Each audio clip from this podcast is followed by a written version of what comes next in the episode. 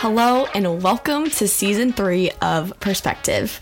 I am so excited to be back and recording the podcast and sitting down with some amazing individuals who have interesting stories to share. Now, today I will be chatting with none other than Jake Sacks, the founder of Hunger, which is a food recommendation app that allows you to organize your recommendation lists in playlists and share them with your social network. Now, beyond hunger, Jake is also the founder of USC's Founders Society, a club that brings together USC entrepreneurs and provides them with a space to network and connect. From starting an app to being a liaison for USC founders, we are going to cover just about everything it takes to start an app from the ground up, as well as how he navigates the entrepreneurial network here at USC.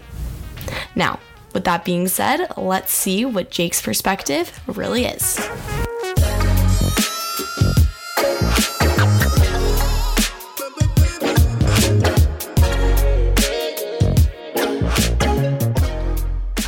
Okay, welcome to Perspective, Jake. I hope you are just excited as I am because this is the first full episode of season three. So I hope you're excited. I'm so excited.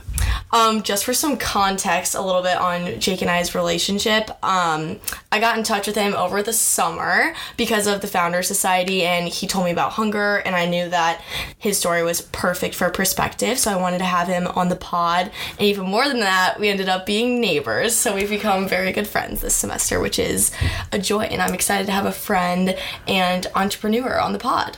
So excited to be here. Okay, let's get into it. But before we jump into hunger and the Founder Society, I want you to just like contextualize everything for us. So tell us a little bit about, you know, yourself, where you're from, how you got to USC, just a little bit of background. Yeah, absolutely. Um, it has been a pleasure and honor getting to live with you so far. I love you. Um, so I am from a small town in Oregon, and that town is called Medford. Its only relevance is being on I five. It's for context, five hours south of Portland and seven hours north of San Francisco. So it's almost like entirely irrelevant. Um, so growing up, um, I I was one of few kids in my ecosystem that really wanted to get away from Medford and go and do something bigger and explore and um, go to a, a, notable school. And that was really exciting for me, where I got to, um, I guess build up a lot of things to build a resume for myself where I could go and achieve that. So in high school, I fell in love very early with building community, and I was never the technical kid. I can never code. Um, I never knew how to how to build a website or um, build a robot. A lot of kids in, in my classes were um, in like know, robotics like robotics clubs, yeah. and that was like their thing. So I ended up starting a yogurt club at my school where a bunch of kids came together at the gym every Friday, and we tried a bunch of yogurt. That was super cool. Like frozen yogurt like, regular yogurt? All types types of yogurt. Okay. Got like the whole staff, the whole faculty involved. Started like a fantasy football club where like all the teachers were in on it. Um, and then I started a Jewish youth group club um, in my small town with like no Jews. Found thirty of them, and we uh, joined this this thing called BBYO, which was really exciting. And that kind of catalyzed me into this space of. Um, how do I bring people together and use that as my tool where I'm not necessarily the kid who's going to get a five on his AP Calc exam. I'm not necessarily the kid who's going to um, be helping his friends with um, AP Chem homework. I'm the person who can bring people together who loves doing that. Um, so that was kind of for me the catalyst that that got me into USC. And then um, from there, I, I just found and honed in this love of building things and people and just saying yes to opportunity and taking first steps. And that was kind of uh, what got me into hunger and starting to build something exciting amazing. I know. I feel like even meeting you, like I could tell that you love to like bring people together. And I feel like that's such a special skill, especially nowadays, because you know everyone's like trying to, you know, like you said, like do codings or coding or re- robotics, like all these very technical things. But at the end of the day, like you have to be able to talk to people and make those connections. So I feel like that is a very valuable asset that you can have, especially as an entrepreneur. But I was wondering if we could jump into hunger a little bit. So, can you explain what it is in your own words and maybe how it differentiates itself from other like restaurant recommendation platforms? Yeah, absolutely. So, um, a little bit of background on what hunger was when I first started it and what I've kind of evolved into is that I had initially started building a company to solve a problem that I subjectively had and extrapolated that to think that because I had it, everyone had it, and I was going to be the person to solve this huge problem and enter the social landscape as um, an idea that can be in the same line as Facebook and Instagram, which is obviously um, a, a, huge thing to try and overcome. But what I initially thought was flawed was restaurant discovery. And coming from this small town, right, I knew every taco truck, I knew every little food stand, and I was obsessed with that. And my friends would always ask me for recommendations, and that was such a point of pride for me to be able to tell that mm-hmm. to them. And then coming to USC and moving to LA, I didn't have that. And the only way I could find small restaurants was just by getting lucky. So when I initially started Hunger, it was really just an app that was the the idea behind it was how can we build essentially a blog that people can share their hidden gems and the little restaurants they know about that other people don't? And how can that be leveraged into a database that other people can then use to find the coolest little spots around their city? Um, the more research and time i put into that the more i realized that people don't really want a new way to discover restaurants. People are happy with getting lucky. People are happy with Googling food near me or whatever their, their current methodologies are. They're not looking for something else. So, what I found was that the pain point is sharing your own restaurant recommendations. And that's something that intense foodies are actively looking for a solution too. So, what that means is people that love restaurants, people that love going out to eat every night um, or, or, multiple times a week, whatever it may be, they keep those lists within the notes of their phone. People that travel keep those lists in, in Google Sheets um, or Excel sheets. And then when their friends ask them to share, um, it's it's a really tedious process where the person on the receiving end then has to go in and type in every restaurant individually and mm-hmm. make those decisions for themselves. Um, what I found is that I could build a tool for them, something that makes it far easier for them to keep track of every restaurant they've been to and organize their recommendations in a really clean and aesthetic way that gives them a sense of clout for I guess knowing all of the best spots in a city or even beyond a city, all the best places that they've traveled to. Um, but yeah, so I guess I'll, I'll, let you follow up with, with a question there. But that's a little bit of background and, and what we're doing. We want to um, high level. We are uh, we're reigniting restaurant reviews by attacking the peer to peer landscape. Um, what we see right now is that 70% of all Yelp reviewers are over 35 years old. Um, and that's exciting for us because there's this huge there's this huge supply of people our age, me and Chloe's age, I guess, um, who have restaurant recommendations that they want to share, but don't have a network to do so on. Um, and whether that's because Yelp kind of lost its cool factor five, ten years ago, or for some other miscellaneous reason, um, that is the the truth. And that number is 10% higher than it was a decade ago, meaning that our generation just isn't adopting it. Um, and conversely, you have this open supply or this open demand, excuse me, of people who want to move away from crowdsource reviews and into what their friends say, because that's what really matters is the people we trust. What are their opinions? What are their recommendations? We know them. We we believe what they say, and whatever they say holds far more value. I can attest that this is a great idea because whenever I have a friend send me a list or something, it sucks having to go in and then yeah, you have to like find where it is. And obviously you kind of like want to see the vibe. Like is it a very like fancy restaurant? Like you can't get that from just a name. So I think an app where you can like see pictures of the food and the atmosphere is very valuable for people. It'll streamline the restaurant exploration process, I guess, um, very well. So, can you talk a little bit about maybe some features that differentiate Hunger from the Yelps of the world? Yes, absolutely. So, some of the cool features that we're implementing early um, are playlists, meaning in the same way that you go on Spotify and you you know create a playlist and that's easy to share, easy to keep track of. We're doing the exact same thing for restaurants. So, if you're the type of person who loves to go to taco trucks and you love to keep track of them, and your friends always ask you, "What are the best taco trucks in LA?" Um, as opposed to scanning your memory or your notes or whatever it may be, and then sending a bunch of text line after line, you can keep them all in one really, really clean playlist that you can share with all your friends. Um, and that playlist will live on your profile as a source of truth for your dining experiences. Um, in addition to the playlist, we have um, the same Google Maps feature that people love where they can pin things, except you can also see where your friends have pinned. Um, within that feature, there's also an ability to save restaurants that you want to go to so that if you are somewhere that you're unfamiliar with and you've uh, spent a lot of time on the platform, you can just open it and look what restaurants are around you that you want to go to, which ones your friends have been to and like. Um, it's just it's an easy geographic way for you to make your dining decisions. And all this sounds very labor intensive on the website design end. So I was wondering if you could talk about that because I know you have a website designer. Like you're not the one necessarily doing that. So, A, how did you find them? Because I feel like I wouldn't even know where to start looking for that kind of talent, but also how do you like communicate your ideas to someone else who's executing on your behalf kind of, if that makes sense.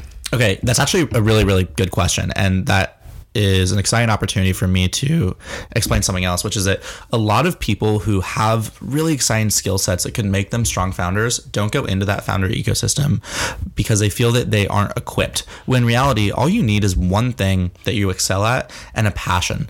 If you have that, you can find other people around you mm-hmm. to fill the necessary holes and build something really exciting. So for me, like I said, my passion lied in community, and I just had a desire to to you know take that first step and then learn in the process. So to answer your question more directly about design, um, the first thing I did was uh, go on Fiverr, and Fiverr is a uh, a freelance website that allows you to find people who excel in design, do it quickly for a low price, whereas um, it would be a little bit more difficult um, and less accessible to hunt down my network and figure out who it is that you know has a design background would do it for for a low price. So long story short, I ended up going to uh, to Fiverr and I found this designer who was really really good. What I thought, um, and what he designed ended up just like not being good at all. It, it just wasn't That's the worst. yeah, it, it wasn't representative of the the brand that I wanted to build. And a big thing is that I didn't understand what brand building was. And I, I, feel very fortunate that I've recently been able to surround myself with people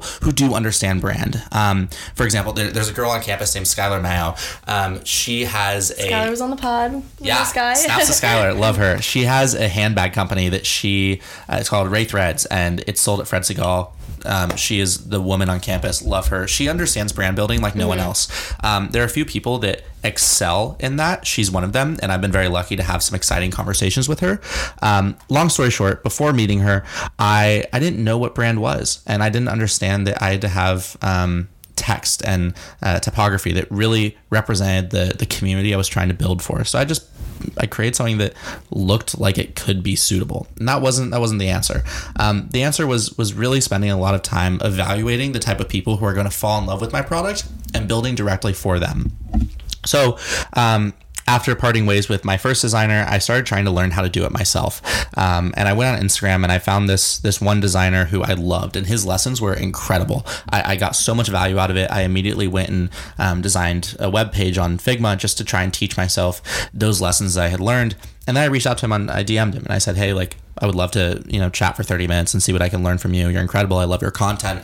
Um, and then we chatted and I said, can I just pay you to design hunger? And since then, we have become very, very close. He ended up doing that. He's a 19 year old in Poland. So Whoa. you never know who's going to be a, a, strike of gold. He, he has 150,000 followers on his Instagram page. Um, it's amazing. Here, I, I do want to plug him really quick, actually. Um, here, I guess. Plug the designer. His name, his name on Instagram is Michael Filipiuk. Um, Go follow him. Michael F I L I P I U K. He is the man. Also, I'm not saying you have to like go and hire him, but if you want to learn about design, his posts give you so much value. It is seriously ridiculous. He'll he'll do things where he'll combine. Um, like oh how does uber make their design so unique and special and like what is the target market they're going for and it just helps you contextualize what the most successful brands in the world are doing and help you apply that to whatever you're working on or if you're not working on anything it's just good knowledge to have but um, would highly recommend just taking as many opportunities to learn as you possibly can and integrating those opportunities to learn into your daily life. And I know that it's often difficult to be like, oh, I'm going to read a book a month because that's a big kind of unsustainable thing to do for a lot of people. Um, if you could just like be scrolling on Instagram and one in every 20 posts are something of legitimate like academic value, mm-hmm. you win. Like you are like theoretically 5% better than most of your peers now every time you scroll on Instagram three things that I want to touch on that you just talked about. First yeah. one being branding. I think that investing, especially when you're starting a company, investing in the branding side of it and the website design because ultimately that's what the consumer sees. Like they don't see all the work and time put into like other aspects of the company like the operation side of it like at the end of the day they are using the app and like the user interface like is so important so i think it's worthwhile to spend money and outsource like that kind of thing because it's so important to the user experience and then the other thing that i was thinking about when you were just talking is that there's definitely like a medium between outsourcing things and then trying to learn it all yourself. So like as an entrepreneur, I feel like you're supposed to like wear all these hats and like supposed to be the face of the brand but also like the operations person but also like coding like there's like the an yes. expectation that you're supposed to like do everything but i think that's where the importance of community comes in and you can pull on you know your friend that's really good at, at branding or pull on your friend that has taken like a python coding class um so yeah, that's those were my thoughts from what you were saying. But. Okay, here's some here's like a really interesting follow up to that, which is that I think a lot of people are too afraid to take the first step because mm-hmm. they feel that they have to be a Swiss Army knife. Yeah. You do not have to be a Swiss Army knife to start a company. You can start on a path to having a machete. And what that means is just one one thing that I'm gonna need you to explain that one. Yeah, of course. just have one thing that you are so good at that maybe you're not even like the, the best at it yet, mm-hmm. but you're someone who is on the path to get there because you are enthused about it and you have the passion about that field. If you can become a machete in one thing and hone that down, you have what it takes to go and start a company. Once you you kind of build some some ideas around that one thing that you excel at, that's when you can bring around some of your friends who can help you with other things. Mm-hmm. One thing that is important is that um, I would say it's not something that you need initially right out of the gate, but for me, I'm not technical, right? So I can't I can't code, I can't build product, but what I can do is I can hold a conversation about the product that I am building. Mm-hmm. Although I can't go into my computer and actually um, make any meaningful changes, um, I can guide my my CTO. My CTO is a chief technical officer, so theoretically right now i'm even though it's very early in the product stage i'm the ceo meaning that um, I've separated myself onto all of the work that doesn't require a technical background, whereas my partner is my CTO and he does everything technical. Mm. Now we have 50 50 equity, so theoretically there's um, there's no difference between like the CEO title and his title. It's just a matter of the type of work division that we've put in front mm-hmm. of us. Um, but yeah, back to the machete versus Swiss Army knife idea. What I mean to say by that is that you don't have to be very good at a lot of things. Be the best at one thing, and that will lead you to success. Mm-hmm. And now this made me think of it when you were talking about when it's hard to oftentimes take that first step. And that made me think of like your specific entrepreneurial journey for hunger. When you thought of the idea, like, two things. Was it like this like aha moment where you like immediately knew exactly what hunger was going to be or did it more just kind of like evolve the more you thought about it? And then follow-up question to that would be like what was that first step that you took that really like took this idea and made it tangible? That's a fantastic question. I actually love that question. Um, so, a little bit more background on myself is that I went into college as a political science major. I wanted to be in politics. I wanted to make change by affecting the status quo in public policy. That was my my mission. That was my drive. I was obsessed with um, things like gun control legislation and climate change. And um, I ended up interning on Capitol Hill after my freshman year of college. And after that internship, I recognized that the best way to make change is not through public policy. It's through the public sector and building and being creative and making impacts on individuals by you know, touching them directly as opposed to going through like this ominous being of Congress where it's impossible to get policy passed through a divide Congress. But that, that's beside the point. What um, to answer the question more directly is I recognize that I wanted to change people's habits for the better. I wanted to create something that positively impacted people and was cool and exciting. And I didn't really have the language at the time, but I was obsessed with product. I loved mm-hmm. it. I loved consumer experiences. I loved building for people. That was so exciting for me. And I didn't I didn't really know that. I was never able to pinpoint that. Um, and I knew that I, like I said, I knew that I wanted to build something in that restaurant space because it was a problem that I myself had and I knew inside and out. Um, when I first started, it was it was just that. It was how can you find small restaurants without having to navigate through the clutter of the McDonald's and Wendy's of the world? How can I just find these small mom and pop shops, these um, little food trucks that no one knows exist? Where are they? How do I find them? And how do I share them? That was the biggest thing. And the deeper I got in the building, the more I recognize that there is so much real estate in the consumer side of food tech. And what that means is that um, outside of just how can I find a restaurant, there's so many little pieces that you can plug in around it that no one has done yet. For example, the creator economy. There are so many people who are posting food content all the time who have built massive followings for themselves, and they haven't been able to live on one platform that is a home to them. Um, that's a really exciting opportunity that I immediately recognized I could build around. But to your point, that wasn't in the initial thought process. The initial thought process was very rudimentary. Um, of course, it was exciting enough for me that I wanted to pursue it, but it wasn't the end all be all. And the very first iteration in my mind of hunger was like a, a Tinder swiping model where you're only seeing Interesting. small restaurants. And then the more time you put into it and the more you learn how to talk to the people you're building for, the more you learn and the more I learned um, what it is that people really want and how do you build directly for them. Um, and that's what's exciting is when you're able to talk to five people let's say in in a day. And all of them say the same thing and that's when you have an aha moment. It's not this idea that's conceived in your head overnight or in a dream. It's it's an idea that a bunch of people are all telling you they want and then you as the entrepreneur get to go implement that into your product. And that's the most exciting thing is you get to actionably do something for people and that's so fun. It is so exciting and it's it's invigorating. It's it's amazing. Um, you talked about right then talking to people and like creating something that people actually wanted. And then from there like iterating like you said you started with like the tinder model and then switching over to a lot more complex. But what was like your consumer research like for this product? Because i'm in a fundamentals of entrepreneurship class right now and they really like hone in on like the research of it. And i never i mean it makes sense. Like you have to talk to people to make sure that people are actually going to want and buy your product. But I don't know. I've just like never thought about it in this way, so I'd be interesting to see like what your super formal term, but like consumer research was like for hunger. Terrific question again. Um, so my initial research, uh, I fell into the trap of. Uh, which a lot of people do because it's natural of just asking all my friends what they thought of this exciting idea I had. And when I pitched them the idea, I pitched them in a way where my passion shined through. I was very bubbly and eager and excited. And what that does is it makes, especially my friends, um, it puts them in a difficult position where they have trouble shooting down uh, my theoretically what's my baby, right? So, um, what ends up happening as a result of that is a bunch of false feedback. Confirmation bias. Exactly, confirmation bias. And you end up building something that people don't want that is just kind of your friends telling you they support you. Um, and when your friends are all telling you they support you, it gives you even more enthusiasm to go and continue doing that when reality you're not building something that is going to work. Um, and there, there's an exciting lesson. It's called the uh, the mom test. And what the mom test is is how do you how do you it's a book as well.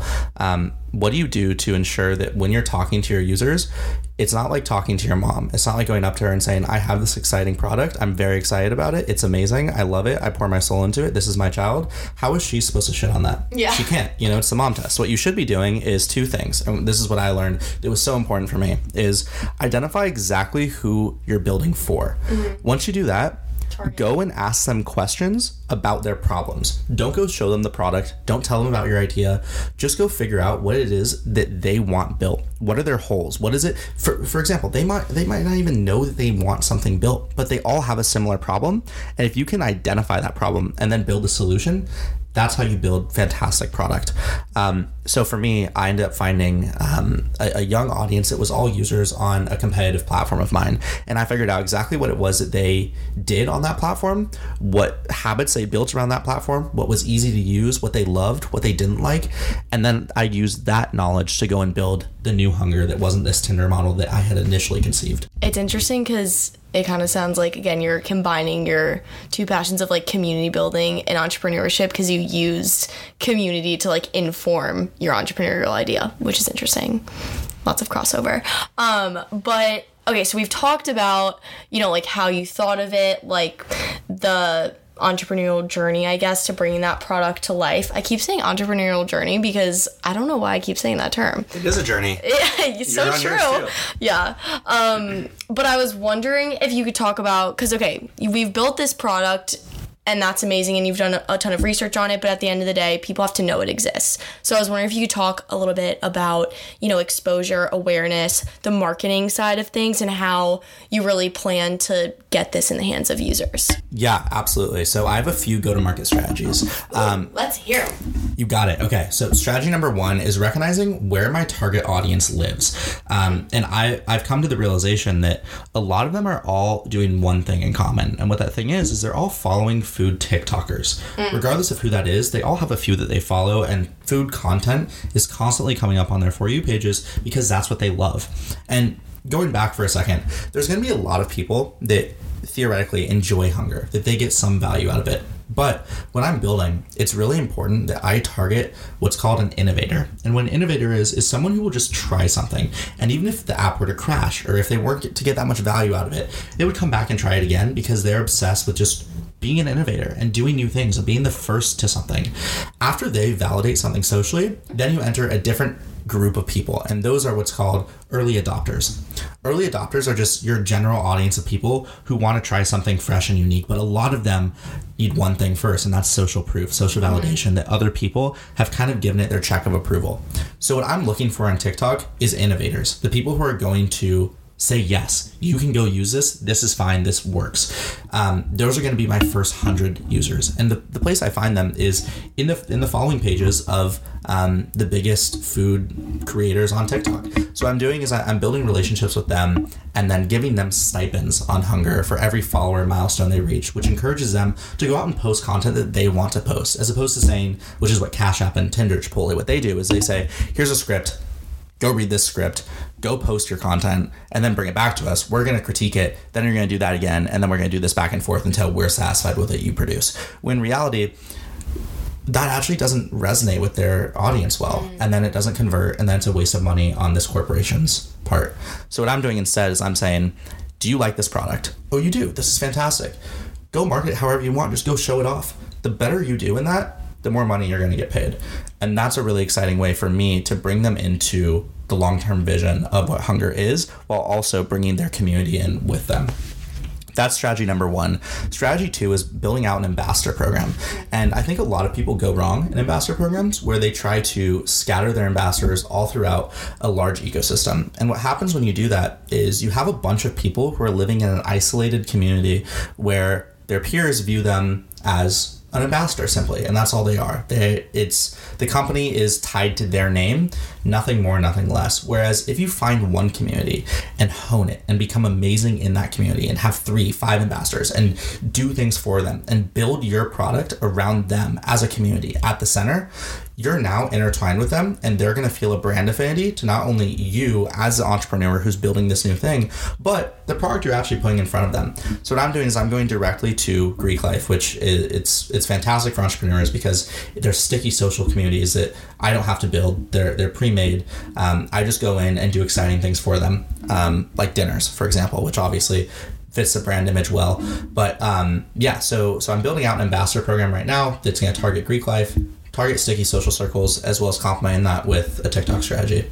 Um, additionally, I also think it's it's really really important for go to market that you don't just sell your product on TikTok. You don't just start making content and saying, "Here's what I'm here's what I have, come buy it."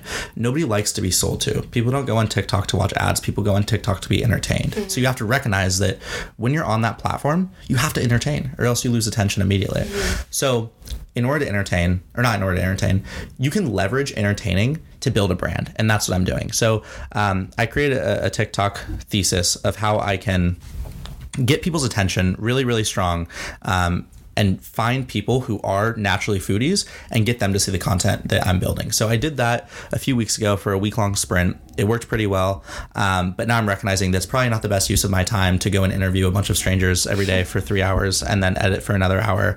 Um, it's just it, the the conversions aren't worth it. But what is worth it is recognizing that I do um, love making content. And what can I do that's even more exciting than interviews that will get hundred thousand views? Is create a piece of content that people are so obsessed with that every time they go on TikTok, they type in my username and refresh, excited and hopeful that I've posted again. In the same way that a lot of people do with Mr. Beast content or Cody Ko content or whoever it may be on YouTube, I want to create that same vibe. Um, and the idea I have for that is to recreate hot ones where I go up to celebrities and say, What's your favorite restaurant? They answer. I then take them there. Um, we not only review the food, but I give them an interview in the same way that Chloe is so lovelyly doing with me. Um, and that is what's going to have that shock factor of oh my god this is exciting but also land directly on the for you pages of my target audience. Something that oh, a lot of things stood out. But yeah, people go to TikTok to be entertained. I think that that is such an important insight. I think Duolingo is like the perfect example of that. Like their videos, like everyone loves that little character of theirs because it's so funny and so entertaining. Doesn't really have anything to do with language learning, but it's so fun. Um, and I think your video well talk about the tiktok strategy that you explained to me because i think that that's really interesting because you were talking about how like in the first three seconds they need to see someone like having fun like can you talk about that a little bit because i know Yeah. you can do a better job than i can do but- Okay, so the core of it, kind of overarching, is that like you have to reset people's like ADD meter every few seconds because people are so quick to scroll. People are so quick to get bored. If you can subconsciously keep people engaged, whether it's through the visual content or the audio content that's combined um, on your video, for 30 seconds, you win. Don't go over 30 seconds because people don't have a a, a mental breadth like that. They, they don't have the bandwidth to to withstand a 35 second video even. And I, I played with this a lot where I would post 28 second videos and I would post 40 second videos. Um, they were the exact same quality content, the exact type of content. The 28 second ones all did better just because people are more receptive to those quick pieces of content. Now, what Chloe was referencing is um, what I had initially done. Here, I'll, I'll backtrack just for a second. What the videos were, which you can go follow on at Welcome to the Feast on TikTok, is Plug. yeah, little plug is interview series. And I don't know if you guys have seen, but there is a really popular interview series in New York where this guy goes up to strangers and says, What do you do for a living? What's your favorite thing about your job? Or how much do you pay for rent? Can I see your apartment? And what's really exciting about those videos and the reason why they're so successful is because for a lot of people, they don't have easy access to excited, young, attractive, fashionable people just to have an insight into their life. Um, and watching those TikTok videos is the closest thing they're going to get to it. And that content doesn't necessarily have to be super strong. It just has to be a portal for them to feel like they have some sort of relationship with these strangers that they will never meet. And of course, that, that's um, kind of an unfortunate reality. But um, I recognize that no one's doing that same concept for restaurants. So what I did was I built around um, something that could be tastefully controversial. And what I mean by that is um, ask a question like, "What is the best restaurant in LA?" Of course, it's it's controversial in the fact that it creates people who are upset about all these USC kids who don't know what they're talking about, um, or kids from the wrong part of town, or whatever it may be. It gets people active in the comment section. Um, what I'm doing to to actually put people's faces in front of the audience is I'm going for quick hitters. Just what's your favorite restaurant in LA? A quick name of the restaurant, next person, bang. And I keep their attention, the, the viewer's attention, for three seconds. Next interval. Hit it for three seconds. Next interval, three seconds. You do that repeatedly for, for 10 or, or even less videos. Um, and you have someone locked in for the entirety of a short. And then they scroll, and if they, they watch through the entirety, the algorithm will show it to, to them again. And that's really important. And I did that just by recognizing that other people had done it in the past. They'd been successful, and there's no reason at all to try and reinvent the wheel. If you know what works, and you can replicate it, replicate it. Like there's no harm in that. There's like eh, maybe there's a little bit of a stigma. Just like do it. Like that's how you win. Is find what works and do it. I think when you told me about this and you were like, I'm gonna start making TikToks, I was like, great, like that's awesome. And then you told me about like your strategy behind it and how you did all this research about like, okay, I need to have like three second interval clips and like skip to the next one. I think it just goes to show like how intentional you are with everything because I think most people would be like, oh, I'm gonna do a day in the life as like a founder, like go to all these restaurants, like which that is great in its own way and like has its own value but i think the fact that you're like strategizing this so intentionally and like making these choices like all with your um, target consumer in mind i think just goes to show that like hunger really is your little child that you're nurturing like very slowly but it's gonna come out to be amazing Thank you. That's another thing I want to touch on really, really quick. A lot of people that use TikTok that are founders, they try to make themselves the face of the company. Do not do that. As gorgeous and amazing as you are, people are only going to resonate with your content if you are famous. And it's really dangerous because what's going to happen is that the people watching your content are only going to download your product if they feel an affinity towards you. Whereas if you just show them other things that are kind of tangential to the product, maybe we'll give it a chance. Another problem with that is if something happens and for whatever reason they don't feel an affinity to you, it doesn't matter how great your product is, they're not going to download it. And that's, of course, very dangerous. So when you're making content, be wary of uh, making yourself the face of it. Yeah, I think that's just like our natural reaction just to like share the process and everything. And like I was saying, there's value in that 100%. But yeah, it's interesting to think about like what resonates with the person that you're trying to reach necessarily, like not what resonates with you. Exactly, yeah. But okay, now talking a little bit more about logistics. I was wondering if you could talk about money for a sec. Monetization or price? Well, uh, two things, I guess. Then monetization. How is this going to make money? Because at the end of the day, business has to make money. And then second of all, how did you fund this? Like, was this self funded? Did you like raise money? Like, what was that process like? Yes, great questions. So, um, first part is uh, what is monetization strategy? And for me, I was really excited about a few ideas. I really wanted to plug into OpenTable or plug into DoorDash and be essentially a, a hub and a source of truth for everything in the dining realm, where you go to Hunger and it does everything for you. You don't need to Google any restaurants, you don't need to research on Yelp, you don't need to go and order on any other platform. Everything you need is right there on one app. And turns out that OpenTable's margins are so incredibly low that it I would get like eight dollars a month. like it, it wouldn't Yeah. be anything if I partnered with them. Um, and DoorDash doesn't have every restaurant, so there's there's a bit of a technical concern in terms of partnering with DoorDash because I'd have to partner with every delivery service. That's something that we could potentially do long term, but the biggest takeaway of that is that alone is not a venture backable company. And what a venture backable company means is something that can be so become so profitable that the people that invest in it can eventually return their fund, meaning um, an entire pool of money that was put together by a bunch of other people uh, who have enough money to invest in one large portfolio. And if every single investment that they make is so strong that there's just one of them that can uh, multiply that large fund at least like twice, they win or return the fund even. Just make them their money back, they win. And the idea of partnering with DoorDash could never do that ever. So uh, what I started pitching to investors, which they really liked, and I personally hate, it's probably bad I'm being this transparent, but if Hunger can become the first platform to allow food content creators to monetize their restaurant recommendations, I could follow suit from Patreon um, and take take momentum from them. And Patreon is a platform that allows people to, or not people, it allows content creators to post their behind the scenes content and put a subscription paywall on top of it. And they have over um, like 160,000 uh, creators on the app, and the the people who actually pay for the subscriptions have given them over two billion in value. So they're they're act, they're winning. They're doing well. I can do the same thing. I think it's a it's a bad look to put a paywall on top of what will be my best content.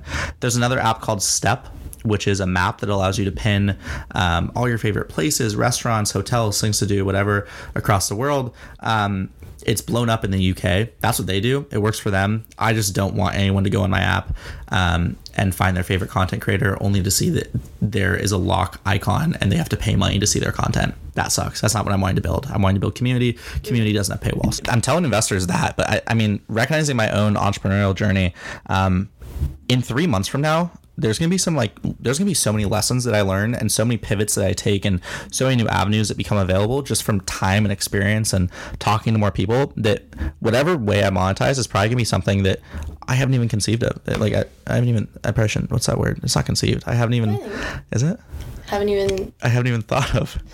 Yeah. Yeah. I haven't thought of it. Yeah, I haven't even thought of it. Yeah. That's exciting though. yeah so there, there's a lot of doors open um, for sure but like all I all I know right now is that regardless of how many uncertainties there are I am utterly in love with spending my free time doing whatever it may be that I can say like like umbrella is working on hunger. Like that is so fun for me. I love it. And there's nothing I would rather be doing. And yeah yeah there's a lot of complicated things I have to work out. And there's a lot of things in the future that have question marks next to them. But that doesn't mean that like what I'm doing today and tomorrow and like all next week isn't just like so ridiculously exciting to the point where like I'm willing to miss class to go and meet someone who's doing something similar and continue just being in this space. Hmm. That's why I think entrepreneurship is so exciting and fun because you get to work with people that are so passionate and it's so clear that they are. So it's fun to have like that energy surrounding something and working towards like a shared goal. But I was wondering a few things. So like 2 years down the line, like what are your hopes and dreams for Hunger? Like how do you imagine people using it? Like is it going to be like Instagram or like the next Yelp or like what what's the vision? another great question, and that's been a great thought exercise too. Of what's the ideal vision in two years? Um, in two years, ideally, I want it to be like a niche thing that like like every really intense foodie is obsessed with and they love and they share it as um, something that is like core to their identity. Like they have a presence on hunger and that makes them that fuels them with joy. Like that is so exciting and fun for them. Um, and i think that if i can do that really well in the next two years that's going to be what catalyzes me into a much larger larger more um, diverse audience where so, so right now there's two types of users I have to think about. Um, active users and lurkers. Active users are people who like I just described are going to make an entire personality trait of theirs where they are constantly uploading reviews keeping track of restaurants part of their personality part of their sense of self lives on hunger. And that's going to be really exciting and fun to, to work around and build around. But conversely there's also going to be a second subset of people who just use hunger as a way to get information. They're never going to post. They would never even consider posting but the value they get out of it is huge. And they're considered lurkers just people who have the app they love the app but they're never going to contribute to the app. Mm. And for you, is hunger like this is even longer than two years, but is this like end game for you? Like, is this what you're gonna work on like post grad, or is this just more like a stepping stone for you? That's a really good question that I, I toy with a lot. Where I know that if hunger were to, for whatever reason, explode tonight, um, the knowledge I've gained out of hunger so far exceeds the knowledge I've gained from three and a half years of a college education, which is insane to me. Like, I, I, I don't take any of this for granted. I do love everything that has to do with this. I love the process. I love the product side. I love the marketing side. I love the the ability that I've been able to I, lo- I love that I've been able to use this as a vehicle to meet new people, which I value so much. Um, but in the in the case that March rolls around and it has no traction and it's clearly a dud, um, I'm just gonna take these lessons, pack my bag, and go do something else with my co-founder. Um, There's a lot more opportunities that rely on um, someone who understands marketing and community, um, and also someone who has a, a really strong technical background that are much more legitimate problems with much more intricate solutions that need to be had. Um, and I'm excited to use this background with my co-founder to theoretically catalyze us into this new wave of entrepreneurship where we're building um, software or um, just like an enterprise tool, whatever it may be, that we can get venture funding and, and play that game. But um, yeah, I, I guess just kind of waiting to see um, whether or not this gets traction and it can be a legitimate like career. But like I said, the value I've gained out of it is like huge so far. So whatever happens, I'm happy. I feel like I agree that it's best to learn through like using your tools. I feel like USC, like not to shit on the education at all, but like I've learned way more outside of the classroom at USC than I have inside the classroom. And I think that, yeah, like you're just a testament to that. And creating a, an app or a company is like the best way to, you know, try your hand at using your skills. You're actively interviewing me in a podcast right now. Like people aren't doing podcasts. Like that's insane. Here so takeaway, like do something that excites you. If you have an idea, like if if this if right now you're listening to this and you're like I could do a podcast, do it. Literally go make a podcast. Be like Chloe Kopsky. That is so cool and so exciting and so fun and both of us, like she said, can be a testament to the fact that little passion projects like this can become double the value of whatever you're learning in school. And it's free to do oftentimes. Um, yeah do it. Have a passion pursue it fall in love with it and learn. And backtracking before it leaves my brain, your co founder. I was wondering if you could talk about that relationship a little bit, how you found them. And I think I was recently at this um, guest speaker event, and the founder of a different company was talking about how important it is to have or work with people that supplement your weaknesses. So, you know, like you said, like this person's like your left left brain to your right brain. Like, can you talk a little bit about that? yeah absolutely so we complement each other so well it's ridiculous we've always known this um, him and i so our moms did uh, what's it called water like they did Water they- aerobics? Yeah, yeah. Oh my god, they did water aerobics while they were I pregnant with us. I don't know, that's nuts. Um, so they did water aerobics while they were pregnant with us, and then we were born like a month apart, and then best friends ever since, which is fun and delightful. And growing up, we we would like get lunch and like talk about random little things. Like we had this phase where it, it honestly wasn't even me. It was him. Like he was obsessed with psychology and reading, and he would read like ten books at a time and just learn everything there is to know about something. And he was always this brilliant guy, like utterly brilliant. And I was just passionate. That was what I had. I would like get excited about things and do it. Um, and I was never in the space where I thought that like starting a company was going to be something I did um, or would do. Uh, long story short, ended up. Uh, hiring an offshore dev team for hunger recognized that like wasn't the path. Talked to him about like oh i'm just like i'm hunting for someone at usc to do the dev work. And he he asked me on the phone because we talk a lot regardless of hunger. He was like how much work would this be? Like how many hours a week are you expecting? And i was like i don't know like probably like eight or something. Like i don't know i, I gotta figure that out. And he was like i could do eight hours a week.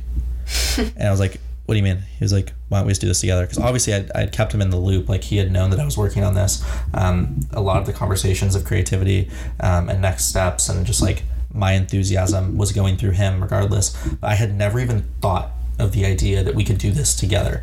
Um, and then when he said it, I was like, yeah, like I'm in. This is sick.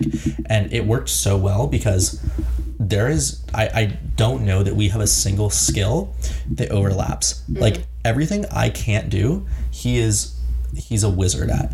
Everything that um, I can do, like I'm I'm the one of the two of us that, that does and executes that well. Um, and together like we're just very very confident in our ability to um, build a few companies in our time and hopefully one of them will will be successful and at the very least i just know that working with him is the most fulfilling thing in my life because i get to like it, it literally checks every box i get to work on something i'm passionate about which is fulfilling i get to hang out with my best friend all the time in a productive and engaging way um, i get to like let my creative juices flow with someone who i bounce ideas off of very well and i get to grow with someone i care about and that's like the most ideal thing ever. Um, and I don't take that for granted at all. Like I have a little list of things that I like to, like you know, be thankful for, and that's literally number one.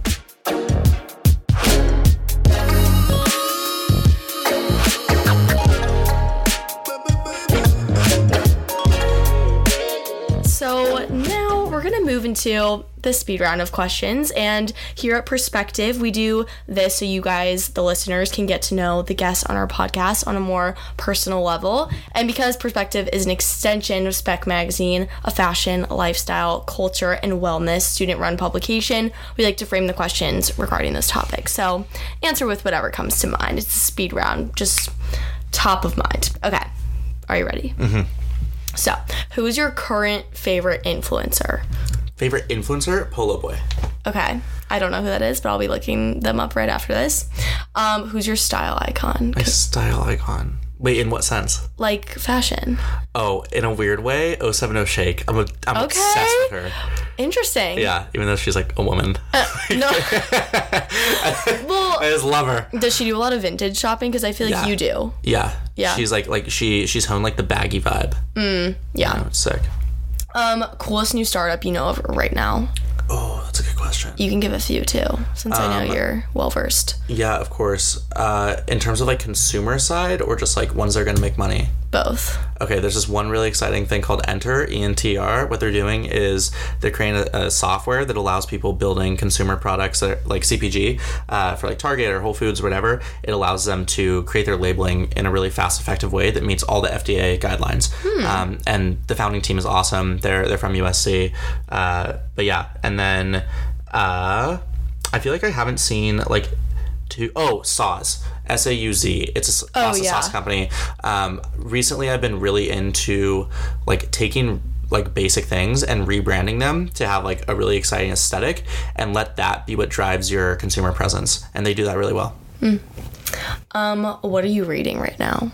Um, I'm actually rereading a book that uh, was pivotal for me in high school. It's called How to Win Friends and Influence People. And I know it sounds um, kind of like like like I have friends, like I don't need that, but it's it's case studies of like what the best leaders in the world have done to position themselves as, as great leaders and the things that they do and the habits they have that um, separate themselves as unique and special. Whether that's remembering every person's name they have ever met and how they remember their names, or um, how to give constructive feedback, or little things like that. It just reading that book is so fulfilling. I don't know. It's it's just so interesting. It, it makes you feel like you're not too many degrees of separation away from the most successful icons in business. Mm-hmm. Also, I feel like it's teaching you lessons that you can implement like Yes, right away. They're implementable. Yeah. It's not like, oh, I have to like go and make more of a time investment to actually Mm-hmm. do something actionable. It's like I can do this starting today. Okay, of course, I'm going to ask you some food questions. So, quick hits. Favorite restaurant in LA for a date night? They're For a going to be specific. date night, um, EP and LP. You go in. Oh, yeah. Yeah, it's amazing. And the reason why it's my favorite is because um, it's twofold. A, the restaurant itself is fantastic, but at the end, you go upstairs and it's a rooftop bar that has a great aesthetic, really, really creative, good drinks, and a little lounge, you know, like first date vibe. Don't they have a rooftop like movie Yeah, thing too? yeah, yeah. They also have like a, a rooftop movie type thing. It's also in a very cool area, so if you want, you can go to like a club after if that's the vibe. Mm-hmm. A lot of open ends. It lets Mm. you like decide the night. Hmm. It's, it's great, yeah. Listeners, take notes. EP and then like the and the ampersand and LP. Is that what it's called? I've never heard It's called call it- ampersand. I swear to God. Okay, ampersand. I, believe you. Um, favorite restaurant in LA that you think is underrated or just like doesn't get the hype it deserves? Yes, 100%. Okay, so this one, um, I, I feel like the vast majority of people listening are USC students. It's called Tacos Meeks, and it is that weird little sketchy taco truck that's by the gas station when you leave campus. What's the road that passes the village? Like I don't know. it is i swear to you and so every single every single person i've put onto this they they will call me at like midnight and say i just had this taco it's like like i can never have another taco again this just like this changed my perspective on food do you like how i use perspective i Oh, said love. perspective Yeah. yeah, um Trademark. go to tacos to meeks it's fucking amazing you won't regret it Okay, what's the most overhyped restaurant in LA? I feel like there's so many.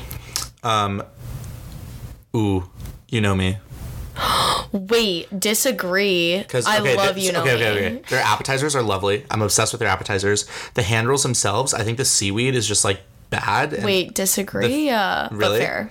I respect your opinion though. yeah. They have a Michelin know. star. They are great. But okay, you know what? Actually, I want to take that back almost because I think that their internal design, their interior So design, good. I'm obsessed with it. It's So like good. futuristic and lovely. Okay, and lastly, what is as a founder, entrepreneur, what is your biggest advice you have for the people listening? Yeah. So as a college student, especially, say two things. One, say yes to everything. Always, always, always say yes. Whether it's someone that wants to hang out and meet you that you haven't talked to before, or a new opportunity to go experience something or explore LA, whatever it is, always say yes. Secondly, recognize that your status as a student is not infinite. And people want to help students. People want to be on your path to greatness, Yep. whatever that looks like for you. Meet everybody. Say yes again, always, but within the lens of learning and getting better and doing that through um, the thought leaders of spaces that you are most excited by, whether that's product or tech or design or whatever it is, fashion. Find those people and leverage the fact that you're still a student. And even though we feel old, and like we, we're independent, we're still very, very young. And people who are out of this like student ecosystem want nothing more than to help the next generation. If you can take advantage of that, you're going to be leaps and bounds further ahead than your peers. I couldn't agree more. People love to help students, and it's awesome. And I'm scared for next year when people aren't as willing to help me. Yeah, um, because once you're 23 and out of school, you're on the same. They're not as cool anymore. That, but also you're in the same playing field as like 32 year olds. like you're seen as the same. Yeah. Okay, enough of that. I'm getting scared. okay, well, that brings us to the end of episode one.